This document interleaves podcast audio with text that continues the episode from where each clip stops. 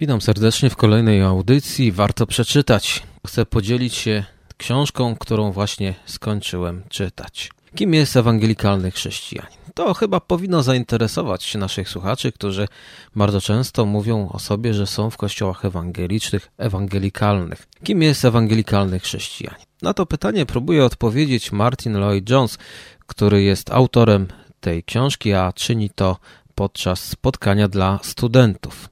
Jest to Międzynarodowa Wspólnota Studentów Ewangelikalnych i na jednym ze spotkań, na jednej z konferencji zwraca się do swoich słuchaczy, odpowiadając im na to pytanie. Zrobił to w trzech sesjach, w których podkreślił bardzo wiele. I o tym za chwilę chciałbym jeszcze kilka słów powiedzieć.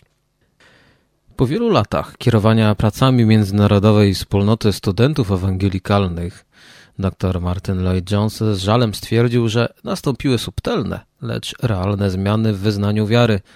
Zwrócił na to uwagę w swoich trzech wystąpieniach na konferencji. Odbyła się ona w tysiąc dziewięćset siedemdziesiątym pierwszym roku.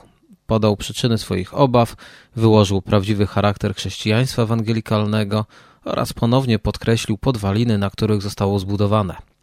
Obecnie wiele spraw podkreślonych wówczas przez wspomnianego przeze mnie mówcę i autora wielu bardzo cennych komentarzy chrześcijańskich brzmiało tak, jakby zabrzmiało również i dzisiaj.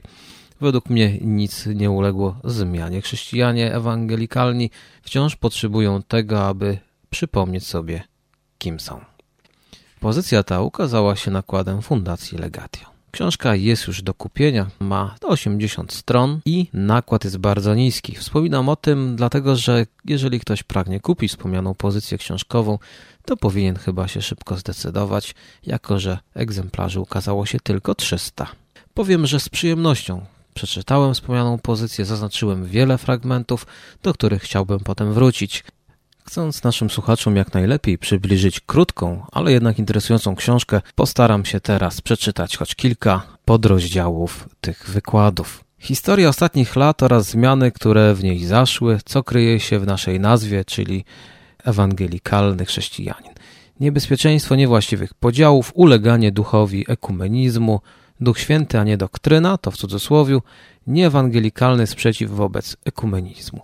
Odnośnie ekumenizmu jest tu naprawdę kilka cennych zdań. Nawet ci, którzy są wielkimi zwolennikami i ci, którzy są przeciwnikami, znajdą również coś dla siebie. W drugim odczycie, czyli w drugim rozdziale, znajdziemy coś na temat ewangelikalne priorytety, czujność, nieufność wobec rozumu, rola rozumu, inne cechy ewangelikalnego chrześcijaństwa, sprawy najwyższej wagi. Tu również znajdziemy informacje o tym, że warto pamiętać, że są bardzo ważne doktryny, które wpływają na to, aby być zbawionym, i są doktryny, o których naucza się w różnych kościołach, które nie mają takiej wagi i warto tutaj nie tworzyć podziałów. Więc mimo to, że autor odnosi się do ekumenizmu bardziej negatywnie, to tak naprawdę jest zwolennikiem tego, aby nie dzielić się bez powodu, raczej szukać jedności, ale jedności wokół Pisma Świętego, wokół Jezusa Chrystusa. I ostatni odczyt: prawdy fundamentalne i drugorzędne, uzasadnienie ważnej różnicy, konieczność sprzeciwu wobec doktrynalnego zobojętnienia, Pismo Święte jedyny i całkowity autorytet, stworzenie, a nie ewolucja.